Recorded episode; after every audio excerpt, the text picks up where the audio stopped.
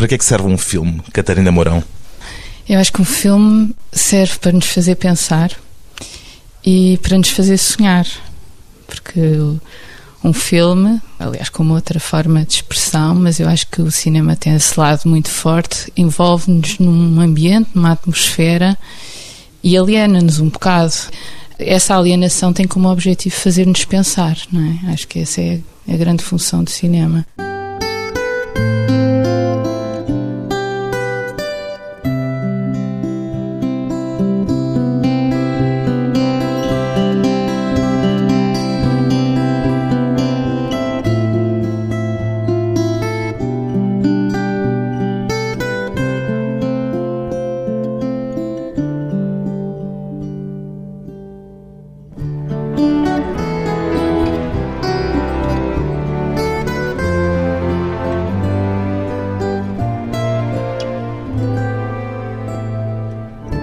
Catarina Mourão, 46 anos, cineasta ou documentarista? Como é que prefere, Catarina Mourão?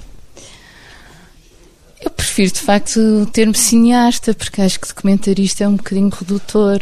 Cineasta é mais abrangente? É mais abrangente. E sempre achei que a palavra documentário, se calhar, não era a palavra certa para aquilo que, por exemplo, que eu faço quando estou a fazer documentário. É não ficção? Eu acho que é. Nos livros há esta categoria da não ficção que agora está muito em voga. Não, eu acho que não é não ficção. É fic-doc, doc-fic, chamem-lhe o que quiserem.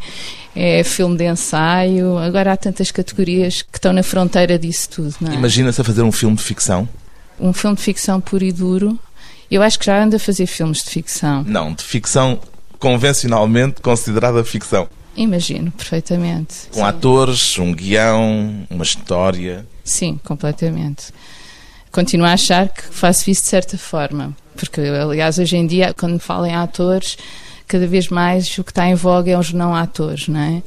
Ou seja, com guião, com diálogos escritos, sim, imagino perfeitamente, é uma coisa que me interessa. Há aquela frase famosa do Mark Twain que dizia que a diferença entre a verdade e a ficção é que a ficção tem de fazer sentido. Isto faz sentido aplicado àquilo que faz e ao cinema em particular? A ficção tem de fazer sentido, isso que é ao contrário, ao contrário da, da, realidade, digamos que muitas vezes não faz sentido e, portanto, se permite liberdades poéticas que não estão ao alcance da ficção. Estamos a especular em torno da frase do Mark Twain. Sim, eu acho que Mark Twain tem razão nisso, mas acho que, por outro lado, é exatamente essa componente ficcional que também pode trazer sentido ao documentário, porque a realidade tal como ela nos é apresentada nem existe e é caótica, portanto nós temos que organizar e, e a organização faz parte do trabalho do cineasta que pega nesse material e depois lhe dá uma forma. Exatamente, é um olhar e esse olhar é sempre ficcional. Aliás, o meu filme fala exatamente sobre esses vários olhares.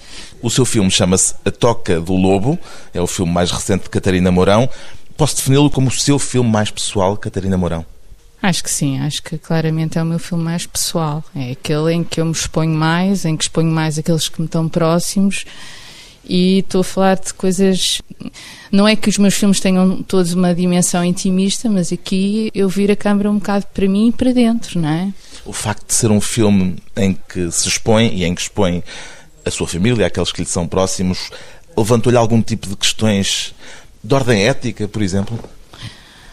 Ah, é evidente, eu a partir do momento que percebi sobretudo que estava a expor a minha mãe, tive que ter imenso cuidado na forma como ia fazer isso. Teve hesitações nesse processo? Tive muitas hesitações, aliás, o próprio facto de eu chegar à conclusão que era importante eu própria entrar no filme teve um pouco a ver com essa abordagem ética à personagem da minha mãe, porque de repente não me fez sentido ela estar ali sozinha e eu por trás da câmara. Por isso. A palavra pudor, por exemplo, é uma palavra que lhe diz alguma coisa neste contexto ou nem por isso? Acho que sim, que diz, e eu acho que o filme tem um certo pudor, há um pudor no filme. Eu quis expor, mas não quis explorar. Eu acho que há uma diferença entre essas coisas, não é? O seu filme já foi designado como filme freudiano. Sentiu-se de algum modo a psicanalizar a sua família ao fazê-lo? Acho que sim, acho que, quer dizer, não vamos.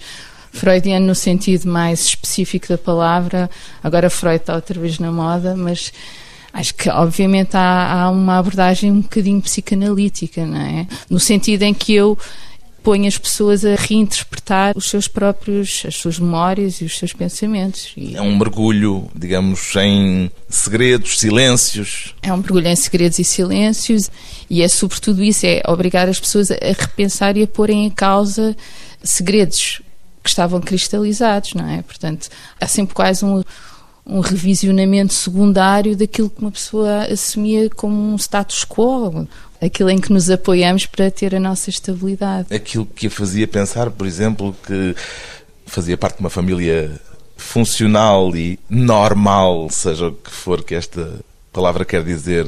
Não, nunca tive a ingenuidade de achar que fazia parte de uma família normal e funcional, aliás, porque acho, acho que Mas isso não diz existe. no filme que era dada como funcional e uma família como as outras. Sim, o que eu digo é que as imagens, porque o filme é muito à base de imagens de arquivo de família que eu vou encontrando. E o que eu digo é que a pequena ficção de quem filma filmes caseiros ou de quem compõe um álbum pretende organizar a família dessa forma. Agora, não nos iludamos, elas não existem. Com que idade é que teve a percepção de que havia de facto esses segredos e tabus no passado da sua família? Eu acho que muito cedo percebi que eles existiam. Aliás, porque o lado materno da minha mãe sempre foi um lado escondido. Eu conheci muito pouco o lado materno da minha mãe, portanto, isso estava lá presente. Agora, daí a ter, perceber melhor e descobrir e, e ter coragem de interpelar. Para coragem. Usou a palavra coragem. Sim, acho que é. Este filme requereu coragem? Acho que requereu coragem minha, mas sobretudo também da minha mãe, de embarcar comigo nesta viagem, porque obviamente quando se começa a abrir caixinhas de Pandora surgem novas coisas, não é? E podem lá estar escondidas coisas que não queremos ver, ou ao contrário, coisas que nos podem sarar, não sei. O protagonista do filme é o seu avô. Leu os livros que ele escreveu? Li alguns dos livros, não li todos. Tinha lido já ou leu para este filme e para preparar este trabalho? Não tinha lido nada, li alguns contos, tinha lido uns livros que ele escreveu para crianças, mas francamente tinha uma ignorância total em relação à obra dele. Talvez haja quem recorde o nome de Tomás de Figueiredo, até porque ele tem o nome em algumas ruas, como de resto mostra no filme, mas é um nome que caiu no esquecimento. Tem uma explicação agora que fez este filme para esse esquecimento em que um escritor tão prolixo, que escreveu tanto, publicou tanto, acabou por cair? Isso é uma resposta difícil. Acho que há muitas razões. A escrita do meu avô é uma escrita muito difícil, muito formalista, uh, de certa forma um pouco. Aquiliniana, digamos. Aquiliniana, sim. Por outro lado, eu acho que há sempre histórias também. A própria personagem dele, um pouco misântropo, de certa forma, se calhar não ajudou e, sobretudo, a posição em que ele se encontrava num certo limbo social e político, não é? Era um monárquico, anti-salazarista, obviamente não era de esquerda, até se assumia de direita, era um personagem estranho, não é? E, portanto, eu acho que depois de 25 de Abril, para muita gente ele foi considerado um escritor de direita, não é? Ao fazer este filme, deu por si, de algum modo, a questionar as razões pelas quais uma obra de arte sobrevive ou desaparece? Ah, completamente. Eu acho que esse é o lado em que fazer o filme sobre o meu avô e sobre o percurso dele fez ricochete comigo também, não é? Projetou-se naquilo? Eu acho que até certo ponto projetei-me. Uma pessoa começa a questionar. O trabalho dele tinha uma dimensão autorreflexiva em que ele próprio se questionava sobre o que escrevia e eu própria comecei a questionar-me sobre o cinema que faço e até onde é que ele chega às pessoas e como é que lhes toca e, e será que isso é quer dizer, claro que é importante, mas será que eu tenho isso em mente quando faço as coisas ou tal como o meu avô que às vezes caía em fervorosa escrita automática e eu também tenho uma pulsão de fazer que não está dependendo das pessoas que vão receber. E está ou não está? Eu acho que em última análise, claro que estou, mas não estou a pensar nisso quando estou a fazer. Quer dizer, acho que há uma pulsão mais forte dentro que ultrapassa, ou seja, nunca fiz filmes a pensar, ok, isto é um filme que vai agradar às pessoas. Isso nunca foi o ponto de partida. Voltamos à Toca do Lobo. Qual foi o aspecto mais chocante dentro daquilo que descobriu sobre o seu passado familiar? O mais chocante não foi só o que eu descobri no meu passado familiar. Claro que descobri. O, o filme começa, parece um filme de família mais fechado e depois vai abrindo e percebemos que estamos a falar de um país, não é? E obviamente a revelação de que o meu avô foi internado num hospital psiquiátrico, de certa forma, para proteger uma honra de família, isso foi chocante. Mas eu acho mais chocante foi perceber que ainda hoje foi muito difícil chegar a certas coisas. Houve muitas portas fechadas. Esse silêncio de outrora existe agora ainda. O internamento do seu avô, os choques elétricos, com um grau de crueldade que é bastante visível no que ele escreveu na altura em que esteve internado, são coisas que lhe parecem muito longínquas no tempo ou, afinal, mais próximas do que aquilo que à primeira vista se pode supor? Eu acho que são muito mais próximas. Aliás, do ponto de vista médico e científico, explicaram que está outra vez em voga os choques elétricos. Mas claro que foi um choque perceber eh, essa realidade e, sobretudo, a forma como o meu avô o diz nos poemas dele que escreveu no telhado. A sua mãe sabia já disto ou foi também para ela uma descoberta? A minha mãe sabia disso quando encontrou os sonetos que ele escreveu na altura que a minha avó morreu. Mas foi sempre uma coisa sobre a qual nunca falou muito. Como é que a sua mãe reagiu quando lhe disse que queria fazer um filme à volta destes silêncios familiares? Eu, para já, a pouco e pouco é que fui percebendo que o filme era sobre isso, não é? Porquê? Era o quê? No primeiro momento e no primeiro impulso? No primeiro impulso eu queria fazer um filme sobre sonhos. Era essa Porque um pouco parte de um sonho da sua mãe, aliás, um sonho induzido por uma hipnose, Exato. que é a primeira frase do filme. Exato, foi um pouco isso. Mas, obviamente, o cenário e o ambiente do sonho da minha mãe remetiam logo para essa questão da ausência do pai. E a partir daí, o filme é todo uma espécie de novelo que se vai desenrolando ou enrolando em certos pontos e nós que se vão desfazendo. Percebe? Aquela criança que aparece no princípio a falar de um sonho que teve é a sua é minha filha? filha? É a minha filha. E a ideia de colocar no início do filme foi uma ideia inicial? Faz parte desse projeto dos sonhos? Ou é já uma ideia posterior Não, ao ver que aquilo se ligava Exato. àquela história familiar? Não, eu no início, ainda antes de pensar que ia fazer um filme sobre a minha família, fiz muitas entrevistas com amigos e familiares e pessoas. Sobre sonhos? Sobre sonhos. E eu lembro que um dia, assim, de uma forma completamente descontraída, num ambiente de férias, pus a câmera no chão e falei com a Francisca sobre isso. Essa cena só aparece muito mais tarde na montagem. Percebi que, de facto, não só ela me estava a falar de sonhos, como estava a falar de sonhos sobre irmãos e sobre a relação irmão-irmã, que era completamente pertinente ao filme. Ou seja, tem material que não usou e ainda pode fazer o um filme sobre os sonhos. Ainda posso fazer um filme sobre sonhos, ainda posso fazer um filme sobre arquivos, que há muita coisa para fazer e eu acho que ainda há um filme a fazer também sobre a escrita do meu avô, que o filme toca a flora, porque não era esse o tema essencial do filme. Ou seja, projetos não faltam. Depois de um curto intervalo, vamos voltar à conversa com a cineasta Catarina Mourão, a ficção e a realidade.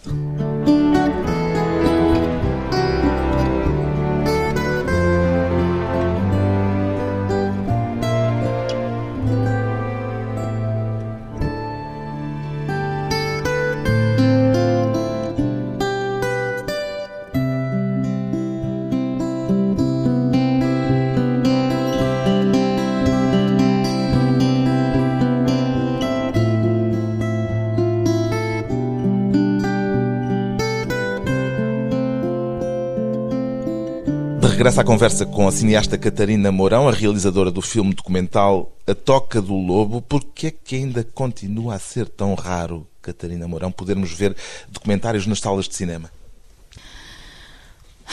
Eu acho que vai sendo menos Esse raro. suspiro foi muito significativo. Sim, porque é verdade, é um longo caminho, não é? Mas eu acho que está a mudar. Sendo que ainda há um preconceito em relação ao documentário? Eu acho que ainda há um preconceito eu vejo, por exemplo, quando os meus filhos dizem ah, vais fazer outra vez um documentário, essas coisas chatas com pessoas a falar. Esta é a maneira como as pessoas assim imediatamente veem o documentário, não é? Isso com que idades? A Francisca tem 15, mas isto até é mais Lourenço que tem 9. Lá vais tu fazer um documentário, que chatice. Pronto. Obviamente que ele viu este filme e viu que era uma coisa diferente, não é? Eu acho que há um preconceito por causa desse modelo de documentário mais pedagógico, mas eu acho que está a mudar muito. O cinema ideal, por exemplo, cada vez mostra mais documentário. O DOC Lisboa, que também alterou um bocadinho essa percepção, imagino. Completamente. O DOC Lisboa é um festival muito importante nesse sentido, e o próprio Indie, que também tem muito documentário, e o DOC Lisboa, que agora também tem ficção. Portanto, essas meias tintas começam a ser importantes e as pessoas deixam de pôr tudo em categorias tão fechadas. E interessa-lhe essa miscigenação? Interessa-me, acho que é. Mesmo em termos artísticos, ou seja, sim, de trabalhar eh, as duas categorias de forma interligada. Acho que sim, acho que a liberdade é que é o mais importante. As pessoas estarem fechadas em dogmas, isso é péssimo. Mas os documentaristas ainda são, de certa forma, uma espécie de tribo à parte, não?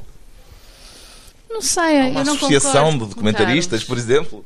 Sim, há uma, há uma associação. Bem, há associações de cineastas de forma geral, mas depois há uma especificamente. Pronto, mas eu acho há a Pordoc dos documentaristas. Está bem, mas eu acho que a Pordoc nasce de um contexto histórico, não é? Na altura havia de facto necessidade dos documentaristas se unirem para reivindicar a identidade de um género. Agora, essa identidade foi se alterando no tempo e acho que hoje em dia a Pordoc, muito mais que defender a identidade do género documental, defende a identidade de um género mais alternativo, feito de outra maneira. Acho que é muito mais o um modelo de produção de como é feito um documentário do que propriamente o resultado final, se tem mais percentagem de documentário ou mais percentagem de ficção.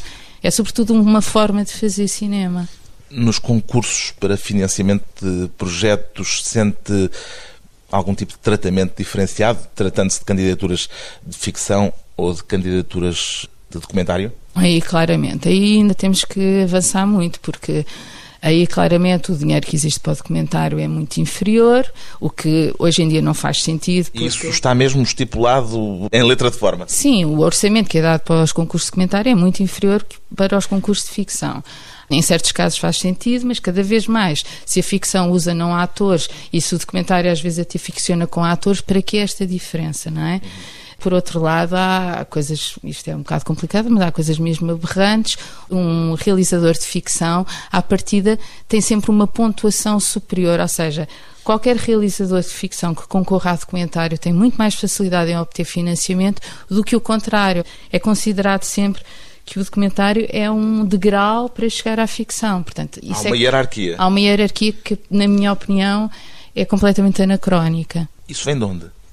Isso vem do início, vem da própria ideia, não digo que eles pensem assim, mas a ideia inicial do que é o cinema e da forma de colocar o cinema como sétima arte. Para o cinema ser considerado de arte, teria de ser o mais manipulado possível, o mais fantástico possível. Portanto, esta ideia de que o verdadeiro cinema é aquele que é o mais manipulado possível. Claro que depois, nos anos 60 e com base em a novela vague, isso muda. E antes disso, com o Rossellini? Claro, aliás, esta senda nova cinema que está um pouco na moda de utilizar não atores e recriar histórias verídicas, quer dizer, já o neorrealismo todo trabalhou nessa base, não é? Sente que essa realidade que está a descrever tem uma especificidade portuguesa ou é assim por toda a parte?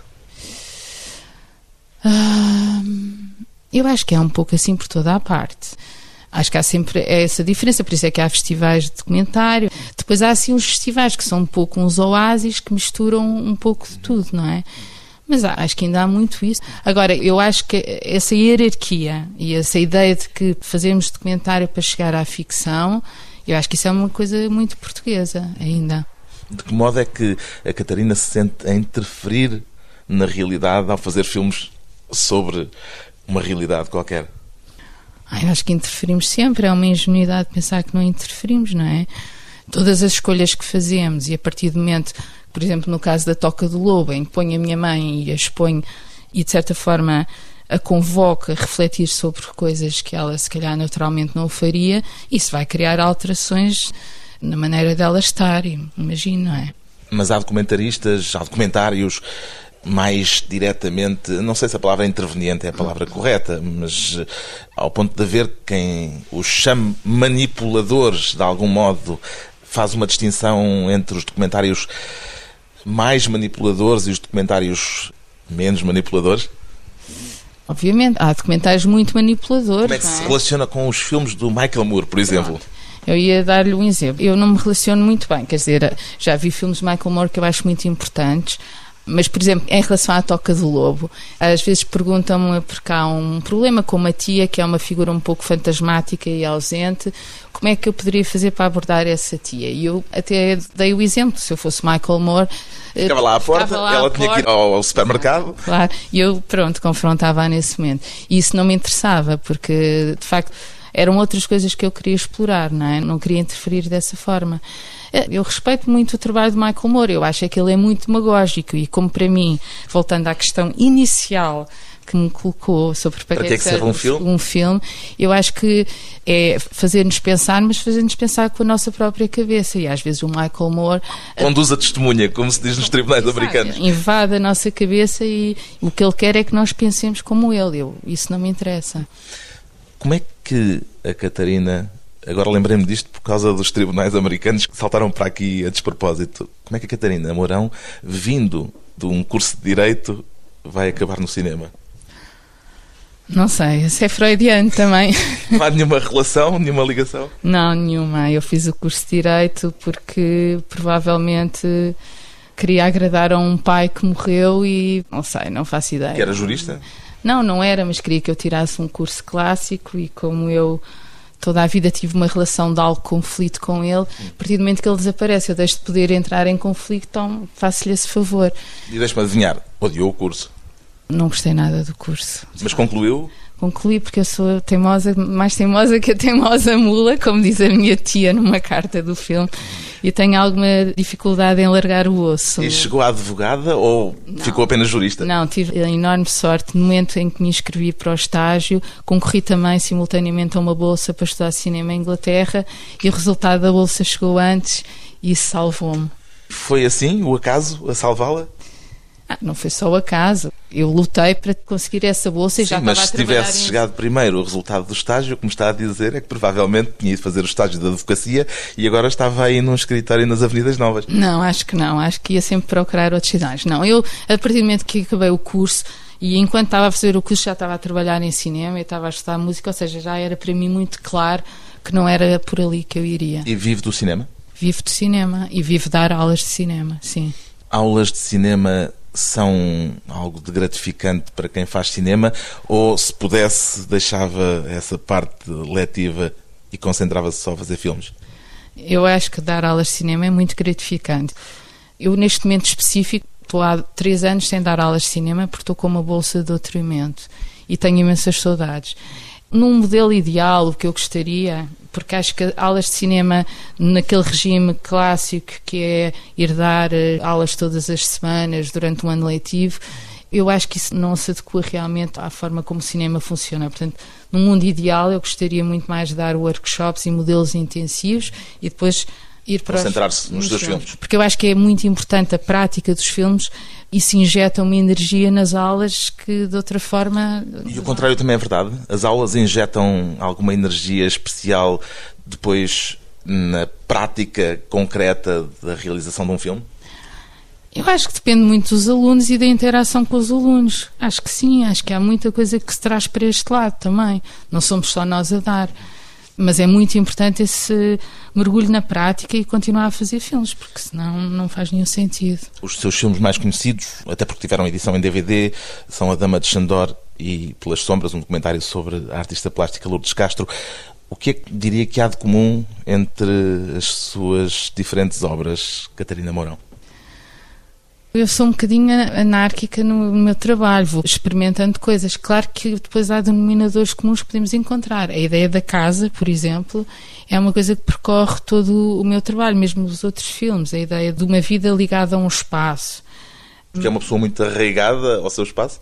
Não de todo, até tenho um. Se calhar por um isso perfil, então. Tenho até um perfil um bocado, apesar de pronto, ter uma família, mas há um lado um bocado nómada no meu, na cabeça. Na cabeça.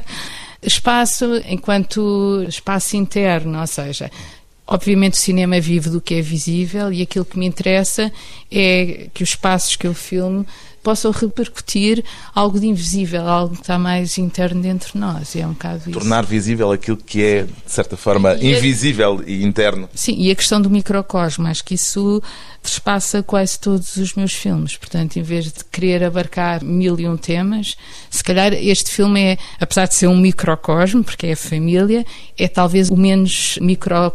Como é que. O mais macro. O mais macro. Até porque fala também de um país e não só de uma Exato. família. Fala de uma família. Sim, mas eu tento sempre que esse um microcosmo fale de outras coisas. Quando faço o filme da Lourdes Castro, sempre centrada na casa, também estou a falar de outras coisas. Estou a falar de escolhas de percurso, estou a falar da madeira e da ecologia ali à volta, estou a falar de uma série Nada de é apenas aquilo que se vê. Depois de mais um breve intervalo, voltamos para a conversa com Catarina Mourão na Toca do Lobo.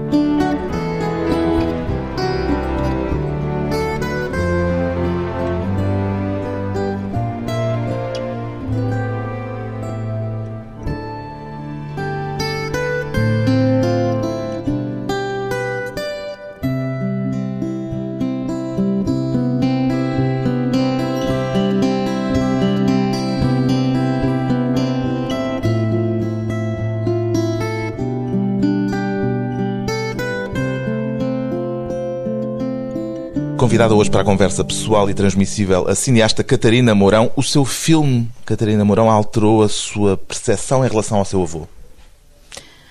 Sim, quer dizer, alterou. O seu avô, o escritor Tomás de Figueiredo. Alterou. A verdade é que eu não tinha uma percepção sobre quem era o meu avô. Era simplesmente uma fotografia. E eram capas de livros. E era o pai da minha mãe. Pouco mais sabia dele. Portanto, obviamente que todo este processo fez-me conhecê-lo, um lado dele, obviamente. Quando tropeçou naquelas imagens dele na televisão, uh, falar para uma futura neta chamada Catarina, quando a Catarina não tinha ainda nascido e quando era improvável que ele soubesse que viria a ter uma neta chamada Catarina, como é o seu caso, essas imagens foram para si uma descoberta, um achado para o filme que a deixaram satisfeita por isso? Ou sentiu ali qualquer coisa de mais profundo e mais místico, quase, ao vê-lo a falar de alguém com o seu nome uhum. como uma neta futura? Foi uma experiência completamente mística, devo dizer. Apesar de ter tido lugar nos arquivos da RTP, que é um lugar um pouco especial, porque nós estamos ali numas cabines protegidas do sítio onde as pessoas trabalham por uns cortinados de napa. Portanto, ao mesmo tempo que eu estava a ouvir o meu avô, ouvir os telefonemas das pessoas, mas foi uma, experiência completamente. Não fazia ideia que aquilo existia. Não, tinha ideia da minha avó paterna me ter falado de uma coisa qualquer na televisão. Sim, mas não em relação ao seu nome? Não, isso não fazia ideia, não, nenhuma. E o que é estranho e penso sempre é porque é que demorei tantos anos a ter chegado lá ao arquivo da RTP, que não é assim tão intransponível para ir à procura disso. A minha única interpretação é que só agora é que eu estava preparada para isso e só agora é que o meu avô quis realmente chamar. É nada a esses misticismos ou é uma pessoa racional que se permite de vez em quando esses devaneios? Uh, Considero-me uma ateia, mas sou um bocado mística, devo dizer. Tenho pequenas superstições e sou muito dada a a interpretar sinais, mas sempre com ironia. Tenho muita auto-ironia sobre isso, acho que às vezes é uma palermice minha completa. É o chamado pensamento mágico. Sim, sim, acho, acho que tenho acho que o filme é um pouco sobre isso, não é? Mesmo aquela bola prateada. Mas esse encontro com o arquivo foi completamente determinante, porque, por um lado, obviamente, o lado racional de realizadora detectou que havia ali um ingrediente muito forte para fazer um filme e um arranque e um pretexto. Por... O que, é que prevaleceu? O lado humano dessa relação com um avô ou o lado da realizadora que vê ali, uh, isto é ouro para o meu filme? É difícil dizer, porque essas coisas acontecem em tempos diferentes. No momento que vi o arquivo, foi o lado humano. Rapidamente depois eh, percebi que havia ali matéria para um filme. Agora, tendo o filme acabado, às vezes dou por mim a pensar e ele lá em cima, whatever he is, o que é que ele estará a pensar disto tudo? Obviamente, não consigo não pensar. Ou seja, ele não se transformou num mero pronto, na matéria digital, que é composto o filme e um, apenas um personagem, não é? Em que medida é que, ao contar a história da sua família, a Catarina Mourão sentiu que estava a contar uma espécie de metáfora de um país, metáfora do salazarismo, de um tempo de fechamento que chega ao ponto do seu avô ter estado encerrado num hospital psiquiátrico sob choques elétricos? Ah, isso para mim foi sempre importante porque contar a história de uma família só com objetivos de consumo interno da família e terapêuticos, se é que tem algum. Acha que terá? Não, acho não sei, acho que não. Já teve algum efeito do seu filme a esse nível? Assim não me está a deixar responder à primeira pergunta. Pois não, de facto, péssima técnica de entrevistador. Não, o efeito terapêutico do filme vamos ver. Não posso responder agora, talvez daqui a um ano. Uh, ok, a metáfora do salazarismo a então. A metáfora do salazarismo, ah, isso eu acho que é evidente. Eu acho que há a questão universal que eu acho que ultrapassa o país sobre a questão do silêncio e das famílias que encerram sempre estas coisas, mas há todo um contexto à volta que é óbvio é impossível, a partir do momento que eu me apercebo que várias coisas vão acontecendo todas ao mesmo tempo, e a prisão do meu tio pela PI durante anos. E... O seu tio que era do contra. O meu tio que era do contra. Como se diz no filme.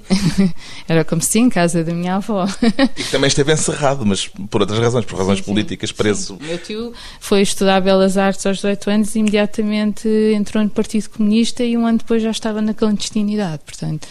Isso era outro segredo do qual não se falava, não é? Usava-se esses eufemismos, era do contra. Para a minha mãe, que era pequenina, do contra do quê, não é? Não era e claro. depois do 25 de Abril, na sua idade de infância, era ainda nesses termos que se falava do seu tio? Eu só falava com a minha mãe sobre estas questões e a minha mãe ainda antes do 25 de Abril, se assumiu como uma pessoa de esquerda ateia, portanto as questões já não se punham nesse pé. Eu, no 25 de Abril, tinha 4, 5 anos, portanto, mais tarde, sim, começa-se a falar. E, e, a minha mãe, eu lembro do meu tio, eu, eu cheguei a conhecer o meu tio muito mal, mas lembro-me, pronto, que era uma figura assim misteriosa e que tinha sobre ele sempre aquela carga, teve preso aqueles anos todos, portanto, havia ao mesmo tempo uma atração e um mistério muito grande em relação a esse meu tio, sim. O filme chama-se Toca do Lobo a partir do título de um dos livros do seu avô. Sim, claramente. A Toca do Lobo é aquela casa onde não pôde ir. Eu acho que é, uma, é um, isto já é uma apropriação completamente minha. Aliás, A Toca do Lobo é o título do livro. O livro remete para uma infância que não passa obrigatoriamente naquela casa, mas também passa pelaquela casa. Agarro na Toca do Lobo muito também por causa daquela epígrafe inicial que diz nunca nos curamos da nossa infância. Eu acho que o filme é muito sobre isso, sobre a infância. E de repente eu própria, por brincadeira, fui adotando o termo toca do lobo para tudo e mais alguma coisa. Por exemplo, a sala de montagem era a toca do lobo. E sentiu que entrou na toca do lobo? Acho que entrei na toca do lobo, na minha toca do lobo, sim, completamente. Foram dois anos a entrar na minha toca do lobo.